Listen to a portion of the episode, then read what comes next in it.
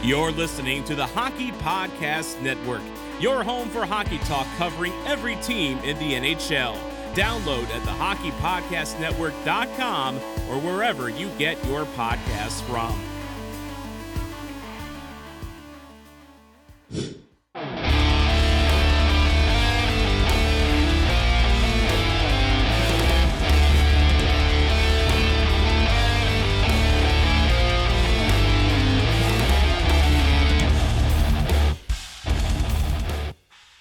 Hey guys, this is Mike Medano, and you're listening to Sarcastic Remarks. Hey guys, welcome back to the Sarcastic Remarks studios, along with James to my left and Christian to my right. My name is Ryan, and this is like the 14th episode. I keep forgetting the number. I change it every time we do one of the little thumbnails, but I still forget it.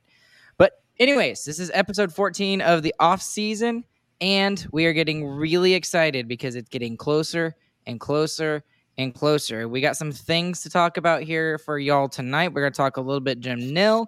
We're going to talk a little Mason Marchment. We're going to talk a little Pete DeBoer, and we're also going to talk a little other hockey players who have moved on and who we think is going to be better this year that, you know, didn't have a very good season and who may fall off by the wayside. So we'll talk about that a little bit as well. And we have a perfect Who Cares segment for this evening. So we'll get into that too, I'm sure. And I you can tell I'm being sarcastic right now. We have no idea what we're doing. We just clicked the button and said, let's go. So anyways, James, Chris, how are y'all doing? You doing okay? I'm great. You know, if you count episodes, and if we include this episode, we are 5 episodes away from puck drop for game 1. Isn't that great? Really? Mm. 5 episodes. We'll finally have something to talk about other than whatever we think up. Well, it'll actually be stuff. Training camp is starting much sooner, and that'll give us some real stuff to talk about. But in other non-hockey news, I think I had the worst sports weekend I have ever had in my entire life. Yeah, so where do we want to start, though, first? We can go ahead and start about it. We'll start at A&M. I've never seen Texas A&M play that bad. Like, ever in my life, seen Texas A&M play that bad. I was at the Mississippi State game last year and at the Arkansas game last year. That team looked amazing compared to the team that we saw on Saturday. That was truly unbelievable. I'm dumbfounded. And then the Cowboys look equally as terrible. I mean, yeah, they look the worse. Thing that the Cowboys always do. Let's get down the field. All right, we're down the field. Now let's stop. Score on the first possession and then never score again. Yeah. And then to top it all off, like it mattered, Dak Prescott breaks his hand again. I mean, he's due for one injury a season. I'm still baffled as to why we don't have a real backup quarterback.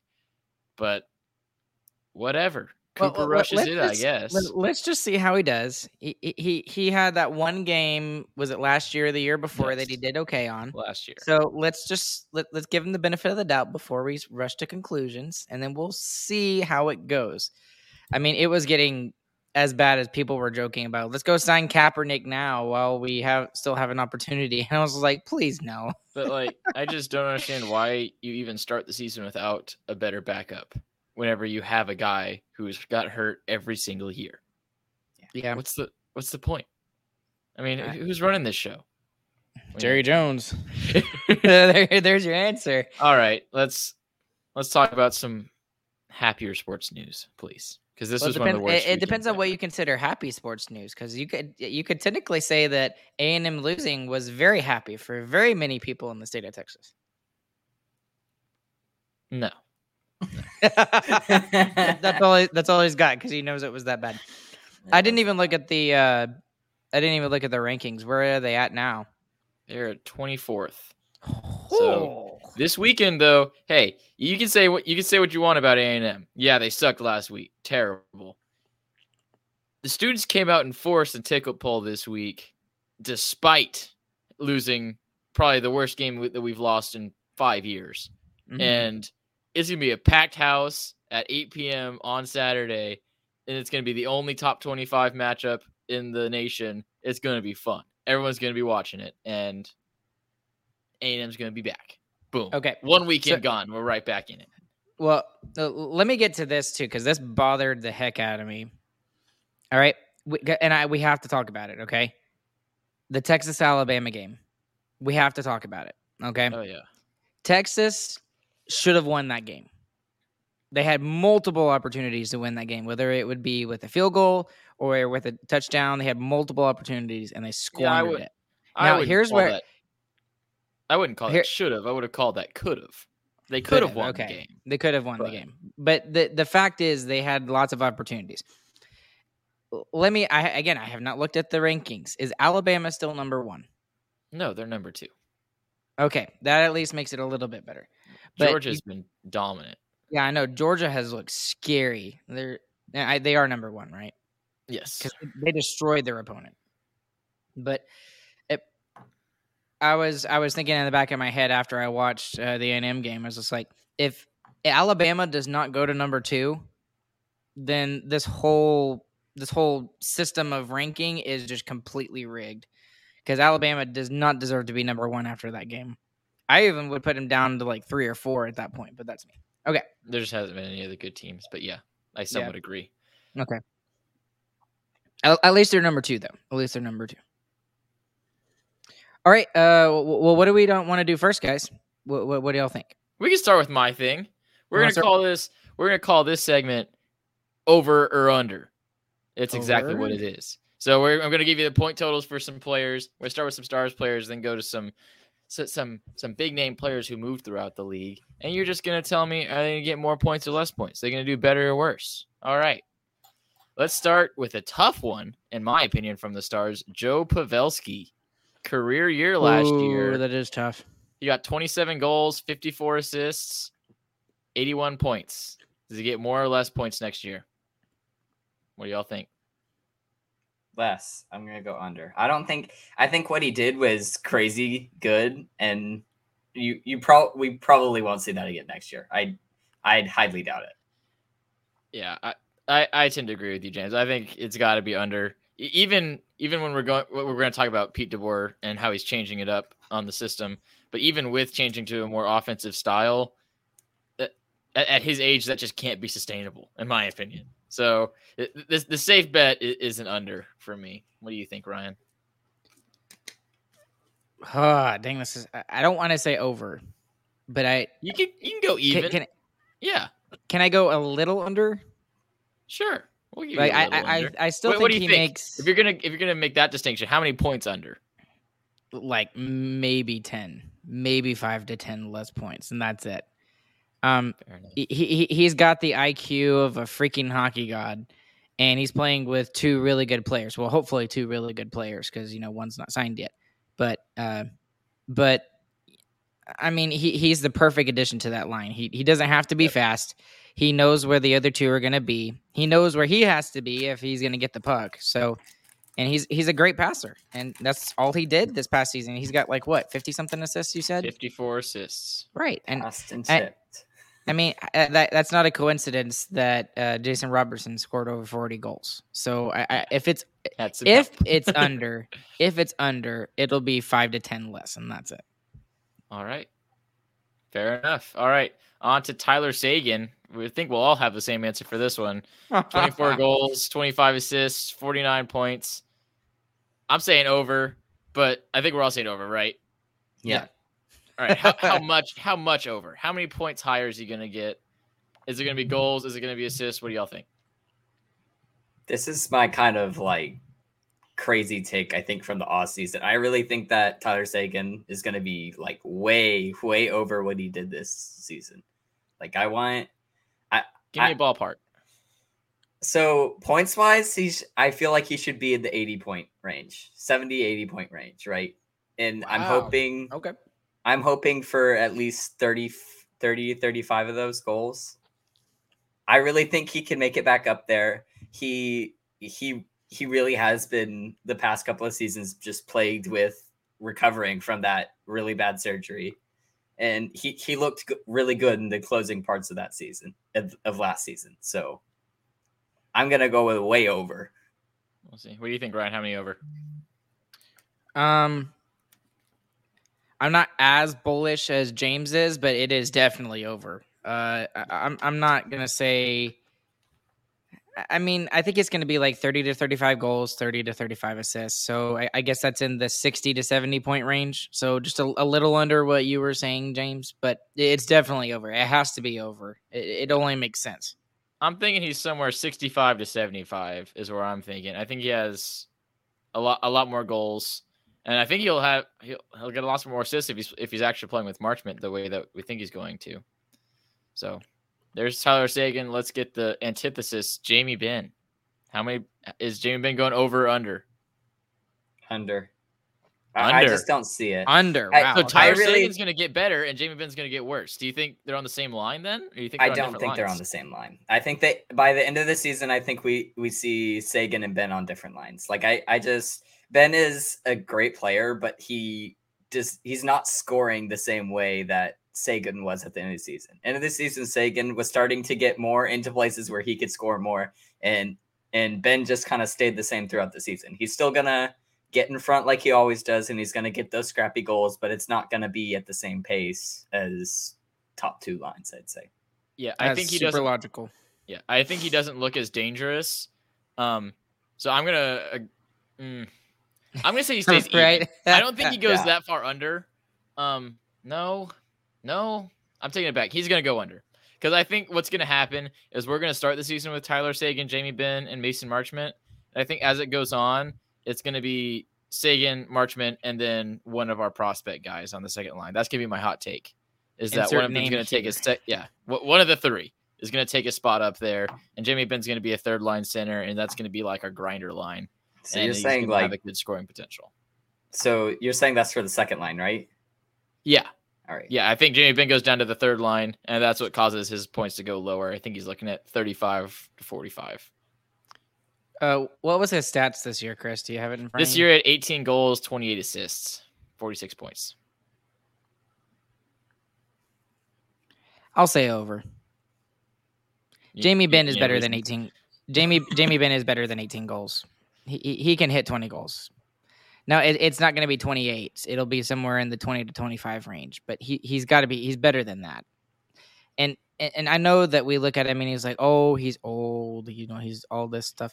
The guy is only 33. There are still guys in this league, aka Joe Pavelski on the same team, that are still scoring in bunches and not like, you know, elite level players. Like I wouldn't consider Joe Pavelski like an elite level player. He's a very good player, but he's not an elite level player like a Alex Ovechkin or a Connor McDavid or Sidney Crosby. You're not elite until you're over 90 points probably. So he's close, I think. But right, but like I don't. He's got to be better than that, and I'll be bullish on him. He's going to go over it. Just the eye test. He looks if you watch Jamie Benn and Joe Pavelski right next to each other, Jamie Benn looks older in my opinion.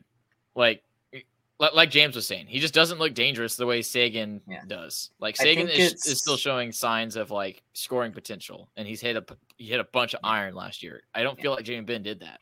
Yeah, and I feel like a lot of between comparing Benn and Pavelski is they play very differently. Pavelski has always played in front of the net where he's tipping, he's passing, he's feeding people. Benn is normally trying to fight in front of the net to get the goals.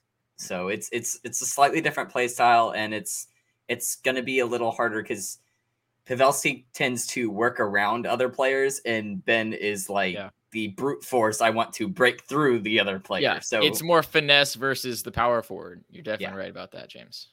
And we've seen even old players who used to be power forwards. Ovechkin, he used to be the exact same way as Jamie, and he changed. He became office chair Ovechkin, and he just sits on top of the circle and takes slap shots. That is such a good analogy. That's really what he does. He just sits on the best thing ever. He had to change his play style, and he does. And you still can't do anything to stop it. Exactly, you still can't do anything to stop it. But like, if you think about early in his career, that's not what you thought of when you thought of Alex Ovechkin. Oh, you thought of him making crazy breakaways, scoring from his back, making big hits for a forward, and he's just totally changed that. So I feel like Jamie Benn has been trying to find a way to change, and he just hasn't really found it the same way Ovi has. All right. Yeah. Another one that I think is an obvious one, but I'm going to ask how many or how much over is Miro Heiskanen? Shocking point totals. 5 goals in the entire season and that's 31 assists. Miro. 36 points for Miro Heiskanen. 10 lower than Jamie Benn.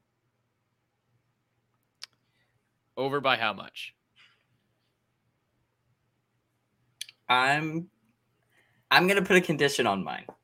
So I think if he plays on his strong side, he'll be way over. And I feel like he could easily break into the high 50s in point totals. Like that's where I feel like we kind of should see him is in the 50 range. But if he's played on his weak side again and he's still having to more cover for his defensive partner than being able to go and attack, then I feel like we probably won't see him stray far from that 36 points. Ryan. Again, Miro's better than 5 goals. He's got to get to double digits, and for us to be successful, he's got to get to double digits. He's got to get to 20, in my opinion. I don't think he's going to get to 20. I think he is going to get to 15 plus, 15 to 20. And I think his assist total will be around the same, so like 30 to 40, something like that. So I guess 50-ish points, 50 to 60 points, I guess is what I'm thinking. Yeah, so I guess over. I'm thinking he's doubling his point total. I think he's getting 60 to 70 points next year. He's got to have 20 goals and a crap ton of assists. I also think that he's going to lead the league in time on ice next season. Is my second hot take already of the evening. Miro Heiskanen, league leader in average time on ice, and 70 points and a Norris Trophy winner. Boom. That would make some sense. Time on ice wise, because the Stars' defense is weaker than it was last year. We know that. It's about the same because you Klingberg leaves, you bring in Colin Miller, they're about the same age. But I'm talking just one of your top 3 guys is Ryan Suter, who's a grandpa. So, like, one of these seasons he's gonna fall off on time on ice, and I think it's gonna be this season. And Ryan Suter was our best goal scoring defenseman last season. Yeah. Suter was our top point producer. On the blue line, not point producer, goal scorer. My bad. How many goals do you have? Do you have 8? Like, I don't have that down. It wasn't a lot. it wasn't double digits. I know that. It was like 8, 9, or 9. Final interesting one for the Stars, who is recently a star, Mason Marchment. He got 18 goals, 29 assists, 47 points total. That's only in 54 games, as a reminder, and with an average time on ice of 14 minutes per game with Florida.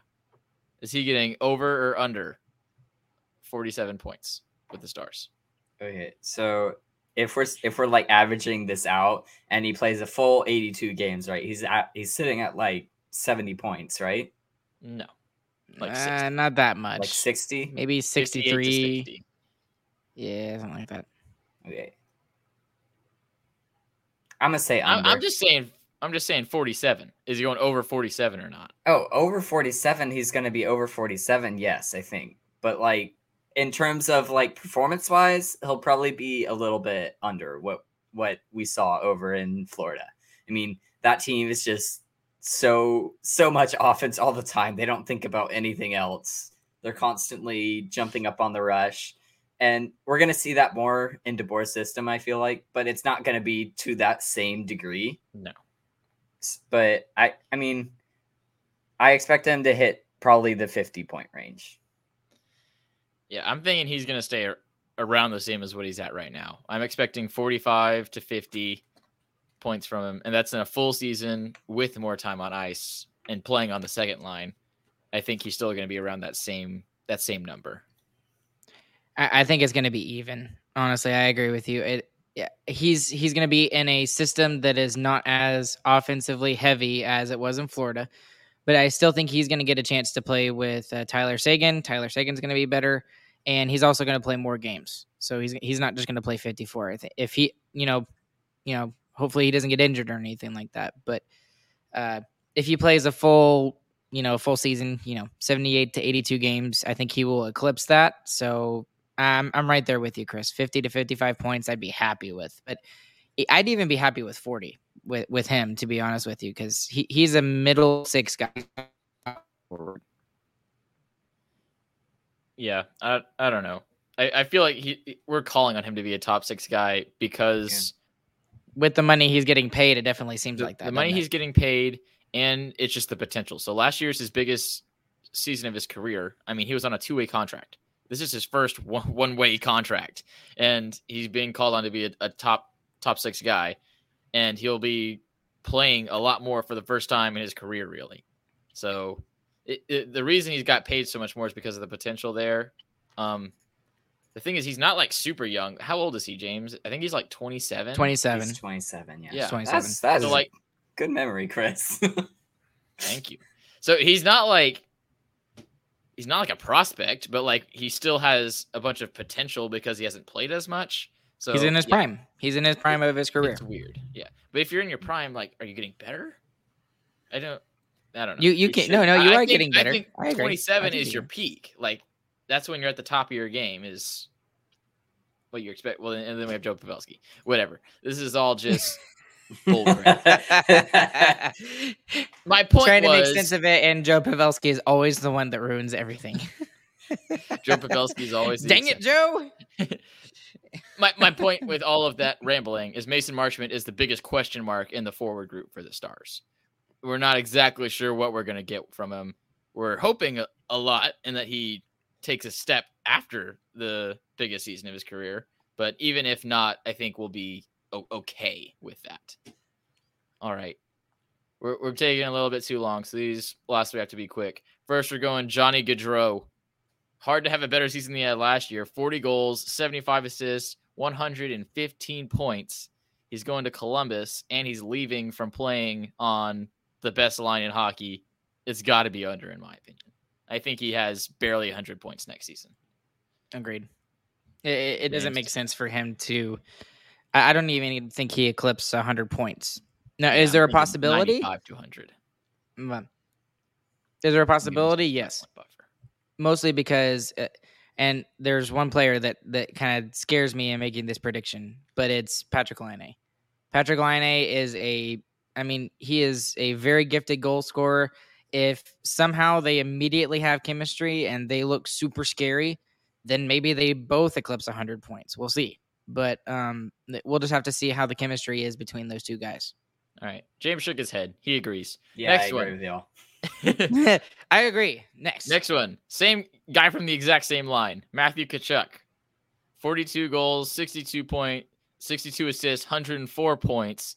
Going to an even more offensive team, but leaving the best line in hockey. Ryan, over. James says over. Over. I say over. Yeah, I think he's going to be really good in the new system.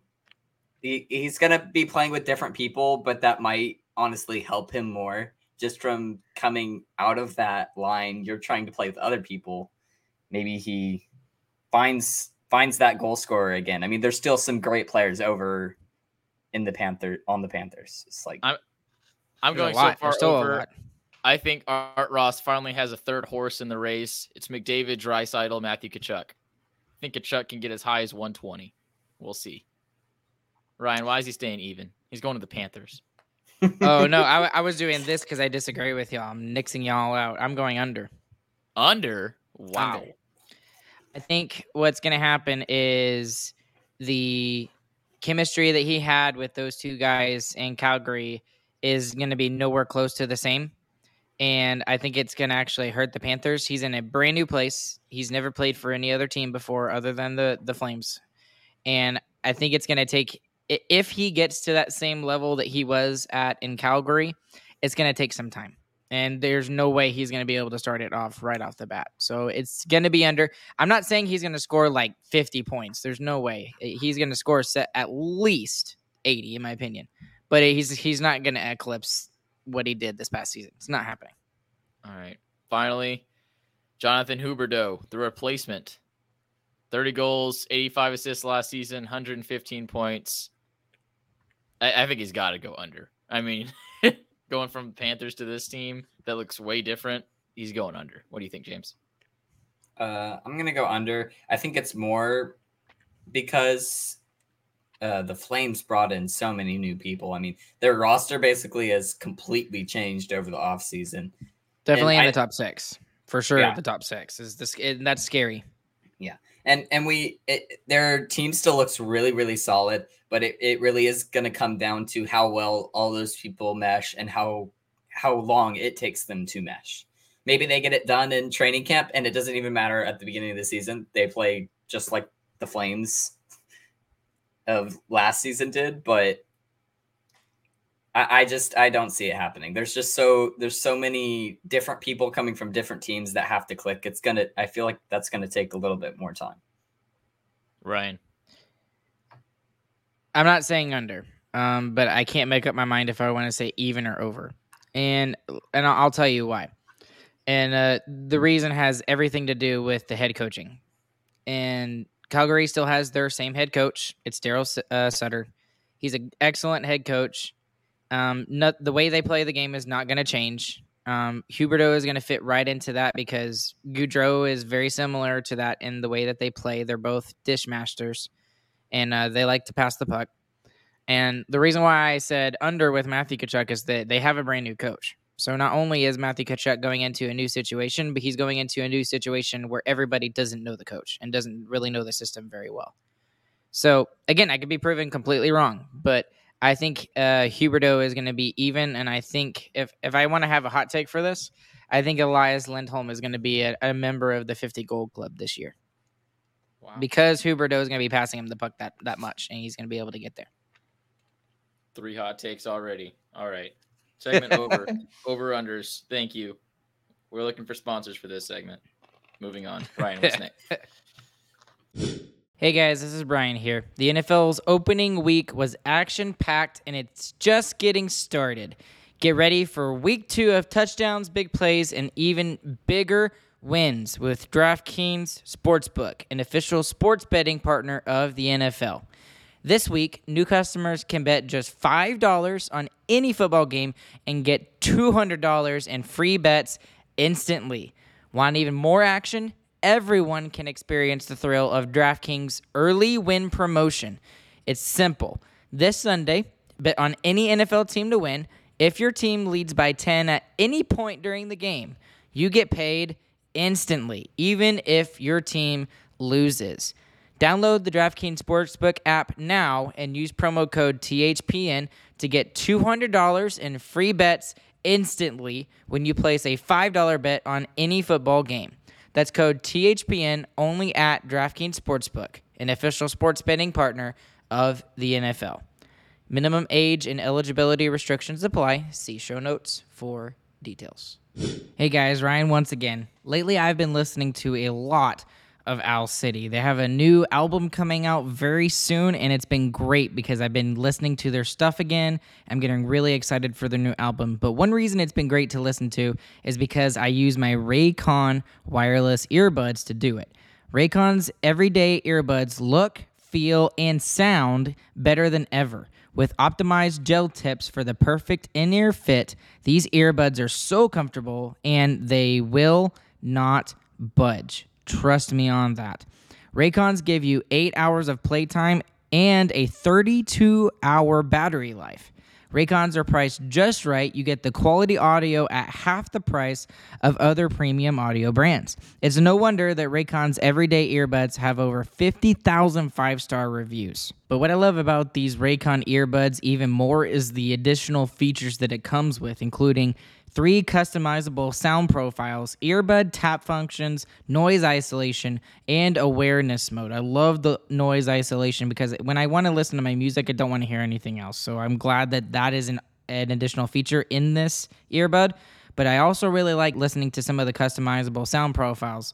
So for example, one of the profiles I use is I use the bass sound because it really is great for songs with a strong beat, and Owl City has a lot of songs that have a strong beat. Go to buyraycon.com/THPN today to get 15% off your Raycon order. That's buyraycon.com/THPN to score 15% off. Buyraycon.com/THPN. We're going to talk about Mason Marchment a little bit, you guys. And we kind of talked about him a little bit. We are really excited to see how he does in a Dallas Stars uniform. And the reason why I wanted to talk about it is because Mike Heika had an article that he wrote for DallasStars.com, and I don't know why he called it this. He called it Money Mace, but the question was, is where does new addition Marchment fit with the Stars? So I thought it was really interesting that we go over this article and just kind of talk about it a little bit. The first thing that I absolutely love about this guy is how big he is. He's 6'4", 209 pounds. So if there's anybody that I think would help Jamie Benn and would be a really good line mate with Jamie Benn, it would be Mason Marchment because they play very similar styles. I can see Mason Marchment as a power forward. What would y'all like to see from Mason Marchment? Do you see him on a third line with Jamie Benn? Do you see him on a second line with Jamie Benn and Tyler Seguin? What do y'all think? What I was talking about with the second line earlier, I really think he's like, this is kind of sacrilegious, but I feel like he's kind of replacement Jamie Benn. Like, he's just the refresh. Like the remix. Yeah, so I think he's going to fill the role that Jamie played whenever Seguin and Ben were really cooking. And I just don't think – I think two power forwards on one line is a little weird for today's NHL. I don't buy that. And I think he's just a better player right now than Ben is too. So yeah. There was something that I kind of wanted to mention when Chris mentioned the second line being Seguin, Marchand, and then maybe a prospect. It's like, honestly, I feel like we could end up with another situation with like last year where we basically just have first line and then the second and third line and then those people, you know. Honestly, that's the most likely, in my opinion, still. I mean, yeah. When your first line is that much better than the rest of your team was last year, that's still the most likely thing to happen. I mean, we only added one guy to try and fix that, honestly. Yeah. And what we would like to objectively. What we would like to see is more balanced scoring from all three lines, like we saw with Minnesota this past year and with St. Louis. I would like to see more balanced. I want to see the first line score the same amount of goals, and I want the other lines to try and get closer. But that's what I'm saying is more balance between like the second and third line scoring more is what I mean. When someone says they want more balance, the thing I fear is that they're just going to break up the first line because that's what it feels like always happens whenever someone says, "Oh, we just need more balance," and that is the wrong thing in my opinion. Honestly, I feel like this season, we kind of have like a dark horse player on our team. We have Denis Gurianov on his 1-year contract. Okay, dark horse. He is the dark horse because he's been so bad over the past couple of seasons with Bowness, right? He's not scored the points that he's gotten, but now he's finally. He's going to get his last chance, right? So he's like, he's closing out. If this year he sucks again, then he's probably off the team, right? So, but I feel like with him being in a new system with DeBoer and having just a new coach in general, I feel like he could really, he could have a really good season this year. And do you put Marchment in that same kind of category? I put... Not really redemption, but just stepping up. He should step up. I mean, Marchment, obviously, in my opinion, I don't think he's probably more of a middle six forward. I really think that he's still going to have to fight for a second line position, in my opinion. I agree 100%. I feel like the only person in my mind who should be solid on that second line is going to be Tyler Seguin. That's what all the auditions are for with all of these players. You got Gurianov, you've got Peterson, you've got the big three prospects, you've got Marchment, you've got I'm Damiani. I mean, you could add Delandry in there even possibly because Delandry had a decent season in the AHL. So, I mean, any combination of guys that would work with Seguin, that's what they're auditioning for at training camp next week. Yeah. And we really like finding wingers to play with Seguin was probably one of the hardest things that we were trying to do last season. We couldn't find anyone to stick with that second line. And the only one who ended up staying there was Seguin. I mean, that's second line. Sometimes Ben was on the third line. He was swapped out, and really Seguin was the only one that stayed on that second line all year long. So personally, I would like to see a line of Marchment, Ben, and Gurianov. I think that line would be scary, scary to play against. A third line that could still score. I really think that would be an excellent line. Who's scoring on your second line? You putting two prospects on the second line? Maybe. I want to see Peterson up there, honestly. I do too. Mm. I think he deserves it, and I think he's going to have a breakout season. Okay. Well, anyway, getting back to Marchment here. He does have 4 years at a cap hit of 4.5. He's actually making $6 million this year. So this is definitely like, hey, you're getting paid top 6 minutes here. We really need you to do it. And then he has this paragraph that Heika wrote. It's the performance evaluation part of the article. Marchment has had only one great year in the NHL, but he picked a wonderful time to have it. The burly winger hit for 18 goals, 29 assists for the Panthers, and that led to a big free agent contract with the Stars. Marchment averaged just 14.07 in time on ice, but was able to be a player who created puck possession and helped his teammates. He earned rave reviews, and that's the reason for the big raise. So I guess the biggest question for me coming out of the performance evaluation out of this is, if he does get that opportunity to be on the second line with Seguin, his time on ice is going to go up. With those extra minutes, is he going to be as effective as he was for the Panthers with the limited minutes that he got in Florida? I think that's kind of what we were talking about in the over-under, too. I should have planned that out a little better. That's my fault. I'll take the blame for that. But yeah, Chris, you suck. I think he's going to get more ice time and then get on a less offensive team, and overall, that's just going to kind of balance out. Even itself out. That's why I went with even on our over under segment. What do you think, James? I'm kind of just with y'all there, honestly. Nothing to add there. All right, James. So, I'm a genius.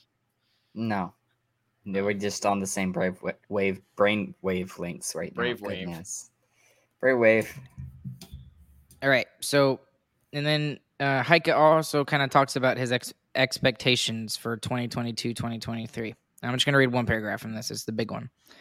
On one hand, Marchment has shown incredible potential, and the Stars are banking he will continue his development. So there's where we were talking about, you know, even though he's 27, you know, Heika is even mentioning, you know, that he could possibly develop.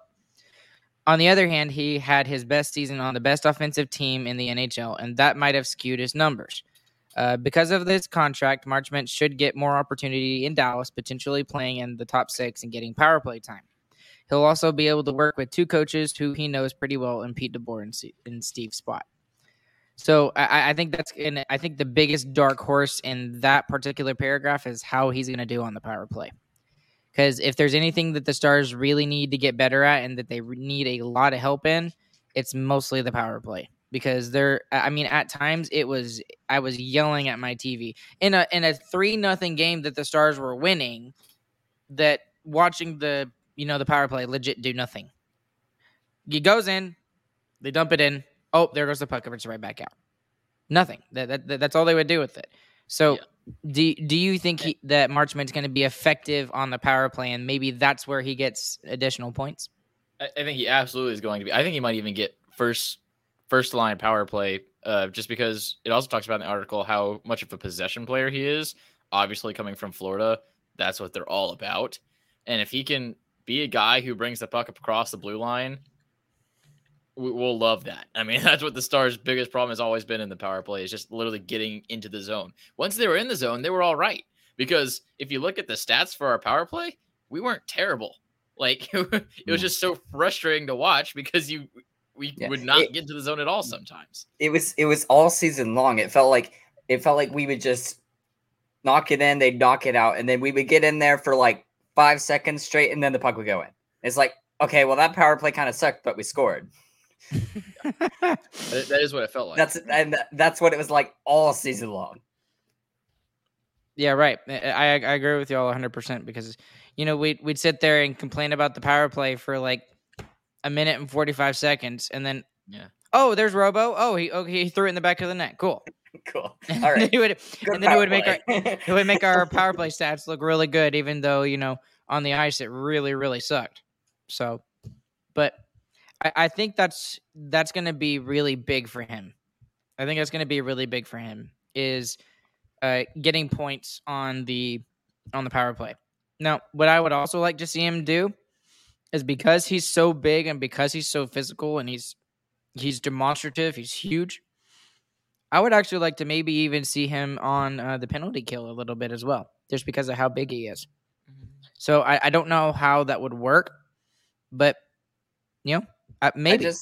I just don't think we need him there anyway, though. Honestly, yeah. I mean, we have Foxa, Glendening. Ben plays a lot on the penalty kill. Seguin can play on the penalty kill. Hintz plays on the penalty kill. Hintz is one of the best two-way forwards on our team.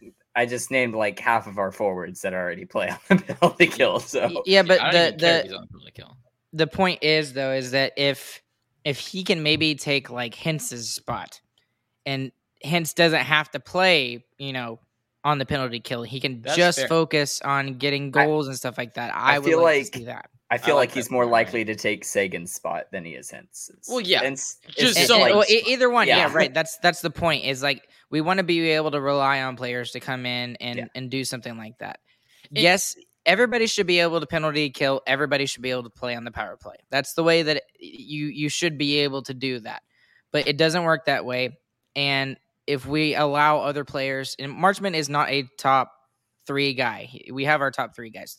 We want those guys to focus on getting us offensive points. And, I mean, that's how we win the game.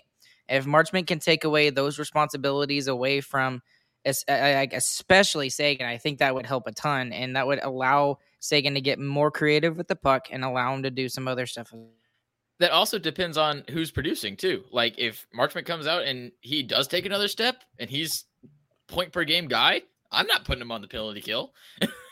Especially if we don't need him to. Yeah, right. Yeah, and that could totally change, too, with who's hot. Like, if Marchman's hot and Sagan's not, Sagan's playing the penalty kill. If it flips at one point, Marchment can play penalty kill. That would work, too. But I don't even know if this guy could play penalty kill. I've never seen it. I haven't watched him. That was a great idea, I guess. I don't think he actually has played penalty kill in the past, like in the NHL. I'm sure he's played it, you know, in his career sometime. But I don't believe that he's actually played penalty kill in the NHL, but because he's so big, it just makes sense to me.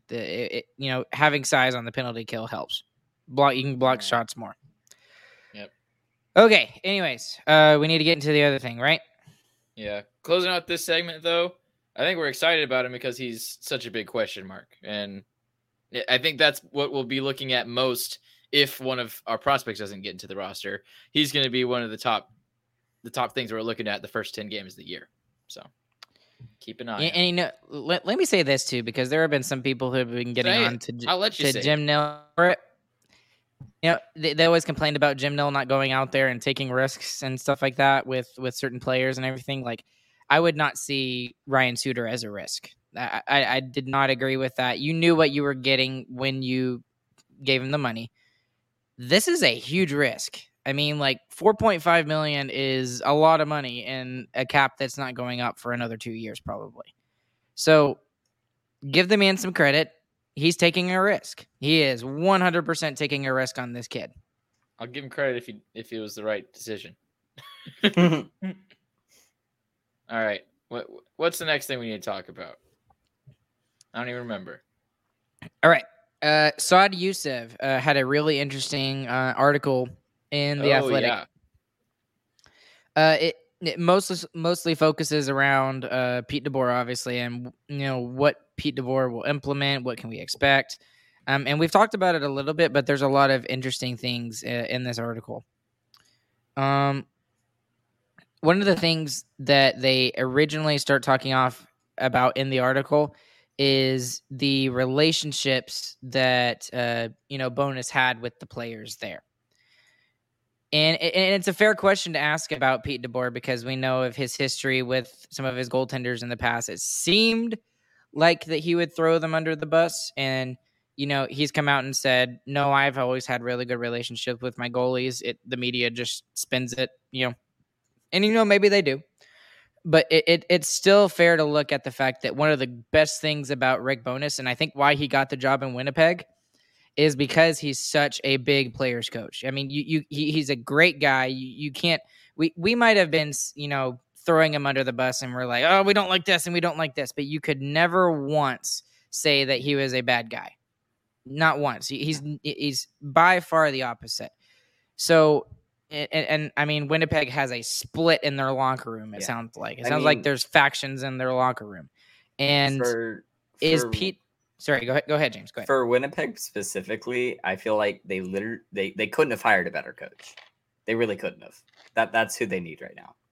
If they didn't get Barry Trotz, I agree with you 100%. Like, they need somebody like him. And I guess the question for me to you guys about Pete DeBoer is, will Pete DeBoer be able to, I wouldn't say have the exact same relationships as Bowness did with his players, because I think that was a really special connection because of the 2020 bubble run and that sort of thing. But do you think he can forge those relationships to make this team what it needs to be, and, you know, in a timely manner? Yeah, I think he's in an easier position on this team than he was with Vegas to do that, and a couple reasons for that.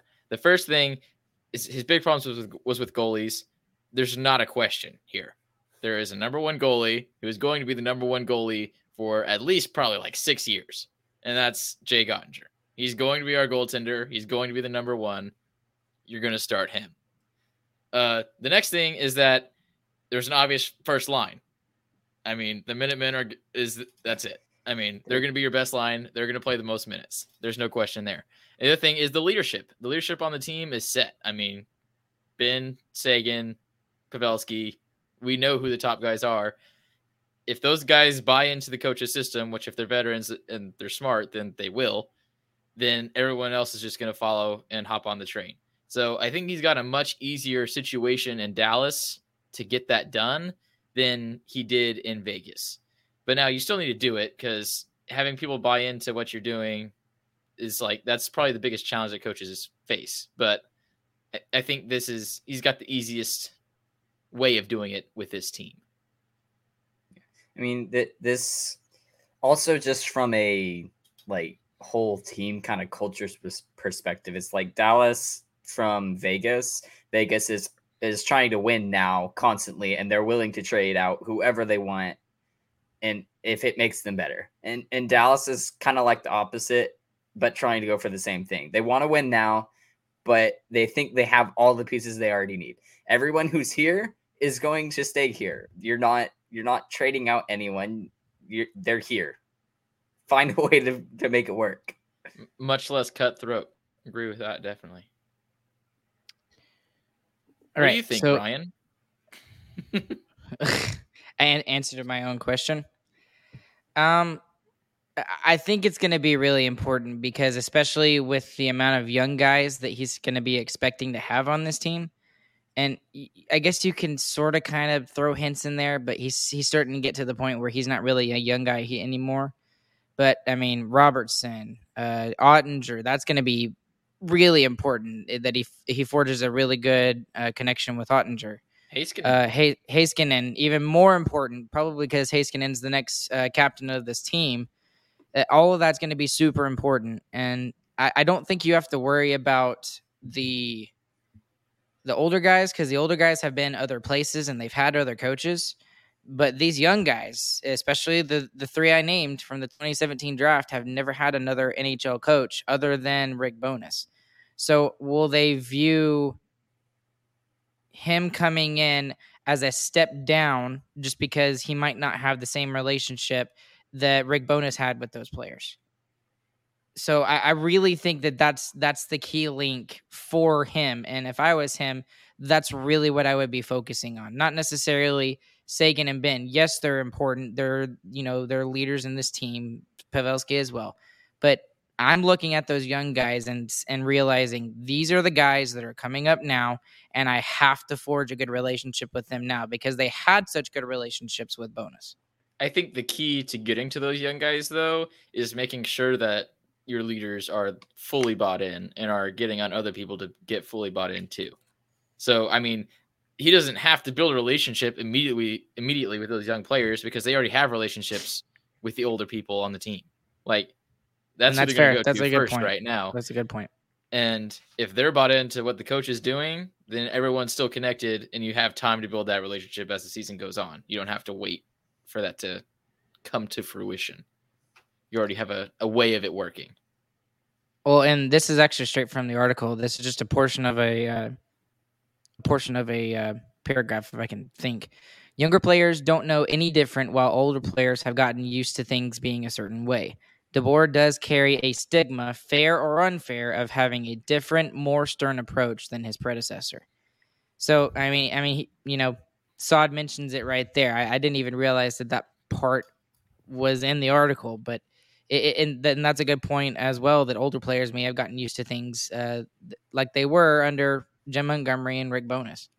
I mean, you could say that both of them were kind of very similar in the way they did things. So, we'll see how important those relationships he builds are to the success of this team. I think also the article also mentioned that they did like Bowness as a person and everything, but there was definitely some questioning of his play style for sure. Mm-hmm. I mean, you talked about Klingberg. You just straight out said it sometimes. He was like, I think we should carry the puck more. And that never happened, but that doesn't mean Klingberg ever just went and did it on his own and just ignored what Bones was trying to do.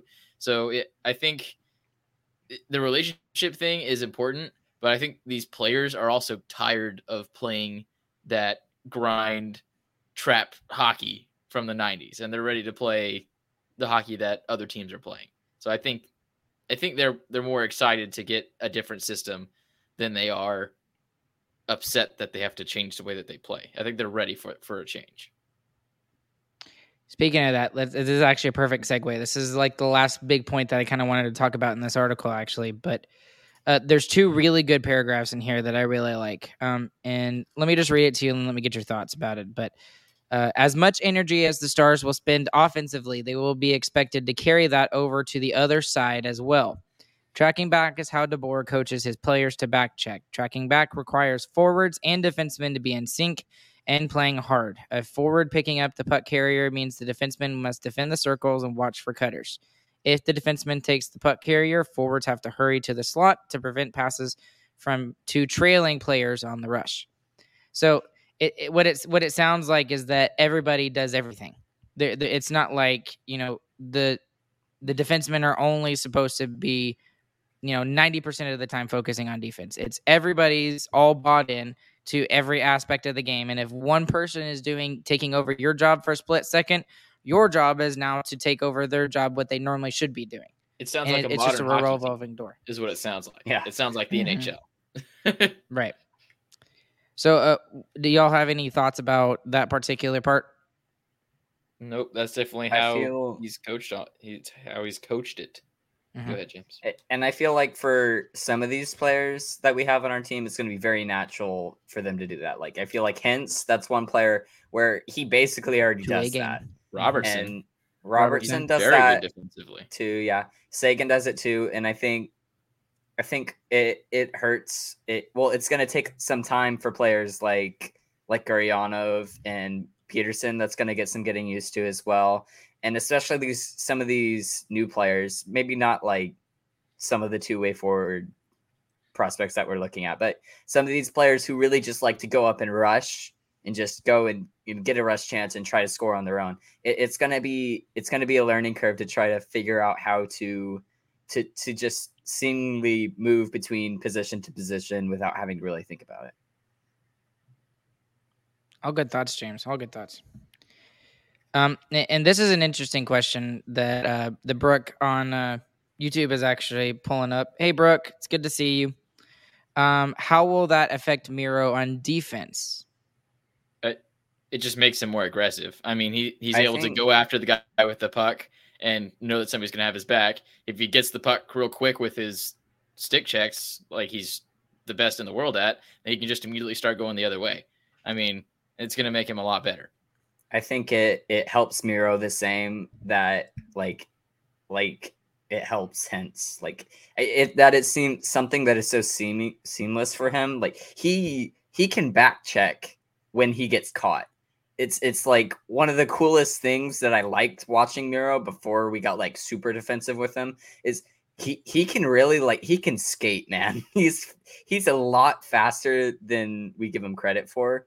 He can keep up with Connor McDavid. We've seen it time after time after backwards. Time. And if you can keep up with Connor McDavid, I mean the you're wow. yeah, exactly. Yeah. And I just remember seeing him turning around and skating backwards too, and back checking like a forward, and it looks so normal for him. Like I think that we'll really see Miro play almost more of a forward position than a defenseman. That'd be interesting. I definitely think it'll affect him in the fact that he'll get more points because it will allow him to be a little bit more flexible and go on the rush more often, but we'll see how that goes. Last little paragraph I wanted to point out is mostly about the four-line system that he's going to be putting in. This is straight from the article. DeBoer's system is going to be demanding, which is why he's also big on playing four lines. This next sentence is very interesting to me. He doesn't believe in a designated checking line. Looking instead for the most lines he can get playing his style effectively. It's part of his philosophy because the demands of his system are such that most players can't, and if playing as hard as DeBoer wants, shouldn't be able to, sustain long shifts. This style of hockey can work when executed, but can also expose weak links quickly. That's why DeBoer will need every player to buy in. And that second sentence is very, very interesting to me because we have had a designated one or two checking lines in the past with the last two coaches. So how do you think that's going to affect the players that are currently here? Do you think DeBoer is going to get them to buy in and they're going to be able to effectively get all four lines rolling? Or do you think that maybe it'll take some time to get those players to get going? If he truly isn't looking for a checking line at all, I feel like that gives an even greater chance for some of these prospects to get into the lineup. If he's looking for all four lines to come out here and score and like try to score on every shift, then you can look at like Foxa and Glendening and you can say like they're not safe either. Like the prospects can take their spots because they have that greater offensive potential. Agreed. I don't think it's going to be I don't think it's going to be a huge issue, people buying in. I think that's also why, if you look at some of the social media stuff that we're seeing from the Stars, there's a lot of players in Dallas already, which is kind of weird, having that many star players in already before training camp starts. That's not normal. So I think everyone knows what's going on. They're getting into it, and they're giving more time to buy into what's going on this season. So I think DeBoer is really taking this by the horns, and I think it's going to do a great job and have the team ready by the first game. I don't think it's going to be a problem. Will he have the balls to break up that first line if that first line doesn't play the style that he wants them to play? I hope not, because that would be a stupid idea. Because I think he has the guts to do it if he doesn't think they're playing the right style. He absolutely would, but that would be the dumbest thing in the world to break up the second best line in the league from last year. No, and I agree with you. Yep, I agree with you. But and they play the exact way that he wants them to. I mean, we talk about Hintz and Robertson being some of our best two-way forwards. Absolutely, yeah. And they will definitely start off that way at the beginning of the season. I can almost guarantee you that they'll at least start together for a good portion of the season. They'll play the whole season together. I hope they do. My life on it. I hope they do. So, anyways, before we get into our Who Cares segment, and y'all, and we're so prepared for this that we're ready to be prepared for it. So y'all get your ideas ready about what your top three are going to be and what we're going to talk about. Chris, I'm going to throw it on you. But before we get to that, We do need to mention a couple of Dallas Stars news that we forgot to mention at the beginning of the podcast. But congratulations, first off, to Ben Bishop. Ben Bishop is now the coordinator of player development for the Dallas Stars. So he's stepping into a new role, and he's staying with the organization. Very good to see that. It's very nice. He's also a goaltender for what team is his contract at? Buffalo Sabres. He's also a goaltender for the Buffalo Sabres. So, man, this guy's just so busy. For one more year. Busy guy. Yeah. I don't know how he's going to do that, man. The practice schedule, he's going to have to go out and like talk to the Stars players, and how awkward would that be if he has to play against some Stars development players? But anyways, really good for him to see that he's moving on. He seems to be happy.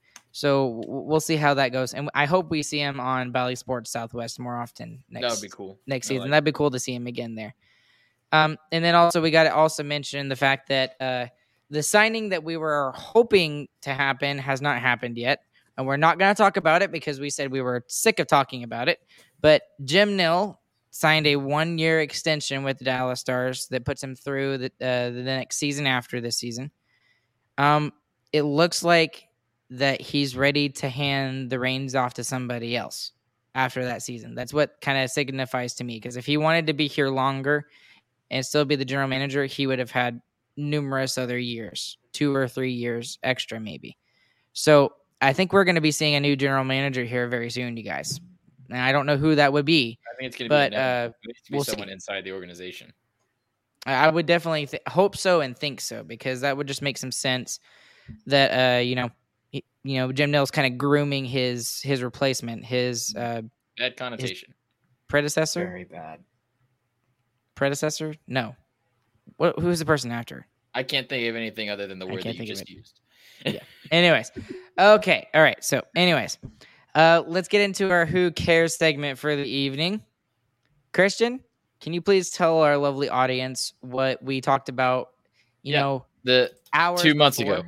2 months ago, the Who Cares segment is going to be over-the-counter medication. What is we're doing top 3 over-the-counter medication. That's so good. All right. Oh, my goodness. Oh. So the rules for this, obviously. We were ready for this, by the way. It can't require a prescription. It has to be something you can just grab from the aisle at CVS or Walgreens. All right. So that's going to be your ibuprofens, your Benadryls. Well, don't name off the stuff, because don't name them. Yeah. Don't name them all. I'm not naming all. I'm just giving you some, and I'll open the door to supplements as well. We'll open the door to like vitamins and such. All right, James. James, number 3 over-the-counter medication. Go ahead. This is going to be so weird. Okay, my number 3 is going to be hydrocortisone. Nice. Very good for anti-itch. There's lots of chiggers out here where we live, out in the country. Oh, that should be your number one, James. No, that's not my number one. It doesn't work very well. If it works, it doesn't work great, but it's pretty cheap and it works at least a little bit. So, yeah. Number 3, hydrocortisone. For the over the seas people, little chiggers are little teeny tiny bugs that live in the tall Texas field grass. So when you walk through it, it's like you have like hundreds of ant bites on you. It's worse. It's not way worse. No, it doesn't hurt as much as ant bites, but they're way itchier than ant bites. The itch after the ant bites you is the same. Yes, I'll agree with that. But the bite itself is not worse. Agreed. Mm-hmm. Ryan, number 3 over-the-counter medication. Go ahead. I guess my number 3 has to be Claritin, because I think it actually works really well. Claritin actually works really well for me, especially when I need it. So I'll go with number 3 is Claritin. Christian, number 3. Claritin does not work. It's terrible. It works for me really well. So all right, number 3, I'm going with the basic. We're going Benadryl. Benadryl is great. Not because it is an antihistamine and it opens your nose up. It's because it just knocks you out. So if you ever just have a cold and you can't sleep, just take Benadryl and you'll feel better because you'll be asleep. And your nose, you can't tell if your nose is running when you're asleep. Thank you, Benadryl. All right, James, number 2. All right, my number 2 is going to be Dayquil. Day because of recent events, getting COVID and having a sore throat and a runny nose. I did not want to even be awake at all, but you kind of have to be awake at least for some amount of time, right? It's just hard to sleep through a full day, right? So, Chris, you just take Benadryl, right? But then the DayQuil will dry out your nose. It gives a little bit of, some pain relief in your throat, just at least makes it bearable. And I will take that when we're talking about COVID. I'm gonna have to try the DayQuil. I did not. I'll admit I have not used the DayQuil, but does it have caffeine in it? I have. Is that no clue. Is that the day part? But it doesn't. It doesn't. I don't put think me so. To sleep though. I don't think so. It just has no sleepy. Yeah, it has no sleepy. Word. All right, Ryan. Number 2, over-the-counter medication. It's funny that you actually said that, James, because DayQuil, I actually have some in my desk drawer at the office at the band hall. Wow, so you have a common medication in your drawer? Well, I don't normally keep. What don't other normally things keep do you have in your drawers, Ryan? Shut up, Christian. Could there be pencils and pens in there too? Oh goodness, quite possibly. Number 2 for me, and it's because I use it quite often because, as having a job that is as crazy as mine is and having to hear terrible sounds from 6th graders and 7th graders and 8th graders and continue on. Excedrin. I have a lot of headaches sometimes and it gets really bad, especially with 6th graders. I have to take the strong stuff. We're going straight past the Advil to the Excedrin. That's crazy. It's funny that I have DayQuil, but it's even more funnier that I have Excedrin, and it's not like the little, the regular strength Excedrins pills. It's like pills. The ultra. They're huge. They're giant. As far as the amount of medication goes, yes, and large. But it works wonders, and I absolutely love it. That does have caffeine in it. I know Excedrin does. Mm-hmm. Yep. All right. Maybe that's why I like it. My number 2 is a recent discovery for me. So where Benadryl is what we would call a habit-forming sleep aid. There is one that is quite questionable that is not habit-forming. That's going to be melatonin in the gummy format. Melatonin gummies. They are great. In gummy format, yes. They have strawberry. They're very yummy. It tastes like candy. So there's conflicting studies on whether or not melatonin actually helps you sleep. Or if it's just a placebo. Yeah. But they're mixed right now. There are no conclusive studies. But it works for me. So if it's a placebo, cool. It's a good placebo and it tastes like candy. So that works for me. So yeah, melatonin. So it's a medicine that actually isn't a medicine. It's just a placebo. That's why I included supplements. It's not really medicine either. It's a supplement because melatonin, your body produces melatonin. So melatonin, I've just done a lot of research on this because I had to know if it was real or not. And I still don't know. But even after all the research, your body produces melatonin when it gets dark. So like, that's like a trigger chemical that tells your brain, okay, it's nighttime. We might want to sleep. I think my body lacks that. Yeah, mine too. No, with light everywhere, it doesn't really get as dark. Like even in the old time when they had lamps and stuff, it was still way darker. That's why. Boom. Get back to caveman days. James, number 1 over-the-counter medication. Okay, my number 1 over-the-counter medication is Benadryl. There are multiple reasons for this. Like Chris said, it puts you to sleep. And for me, I try not to use it a lot so that when I do take it, it's really effective. And in like 30 minutes, boom, I'm asleep, right? But also, throughout my childhood, I have been stung by many wasps and bees and stuff in the face.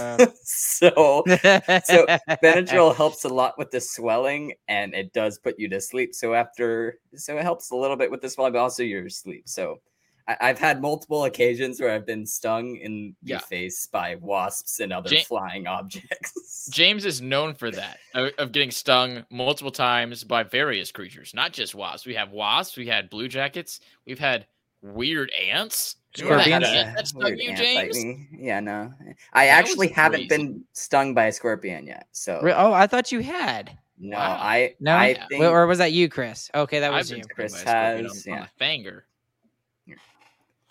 But yeah, so I like Benadryl mostly because it helps with swelling. All right, Ryan, number one favorite over-the-counter medication. Go ahead.